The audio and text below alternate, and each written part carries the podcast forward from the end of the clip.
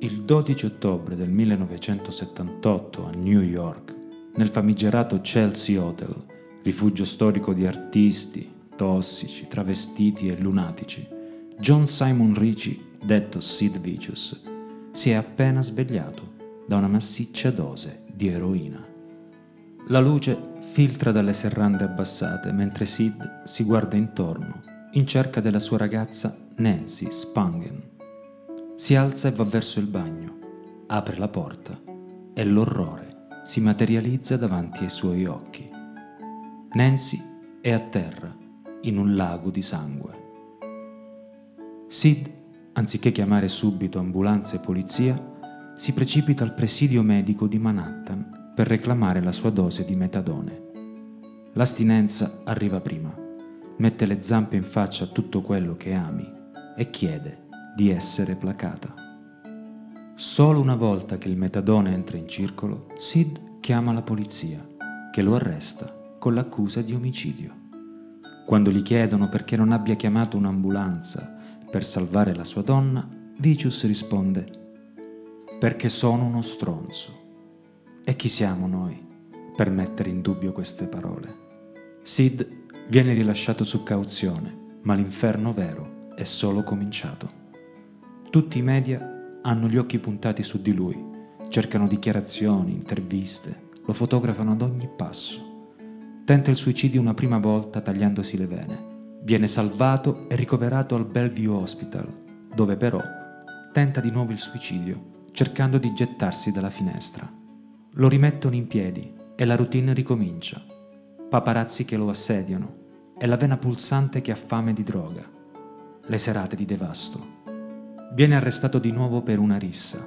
Stavolta non ci sono avvocati che tengano. Sid viene mandato a Rikers Island con i criminali veri, dove subirà abusi e violenze di ogni tipo. Il manager dei Sex Pistols, Malcolm McLaren, non avendo 50.000 dollari per la cauzione, si rivolge alla casa discografica Virgin con il cappello in mano. Anni dopo, confesserà che sia stato Mick Jagger a pagare senza voler mai essere citato per questo. Dopo quasi due mesi di carcere duro, il primo febbraio del 1979, Sid respira di nuovo aria fresca. La rivoluzione del punk è già diventata banale e banalmente viene indetta una festa per il ritorno in libertà di Sid Vicious. Tra gli invitati il fotografo Peter Gravel e Anne Beverly, la madre di Sid. La logica vorrebbe che dopo tutto questo orrore Sid vada dritto e di corsa in una clinica per disintossicarsi. Ma nella vita di Sid Vicious niente risponde alla logica. Peter Gravel porta dell'eroina per il festeggiato. La madre, come sempre, tace e acconsente. Sid parla di volersi rimettere in sesto, di volersi occupare della carriera musicale, di voler tornare in tour. Muore di overdose quella stessa notte. Now the end is near, and so face the final curtain. My friend, I'll say clear, I state my case, of which I'm certain. I lead a life that's fueled I traveled each and every highway, but more, much more than this, I did it my way. Regrets, I had a few, but then again, too few to mention. I did what I had to do and saw it through without exemption.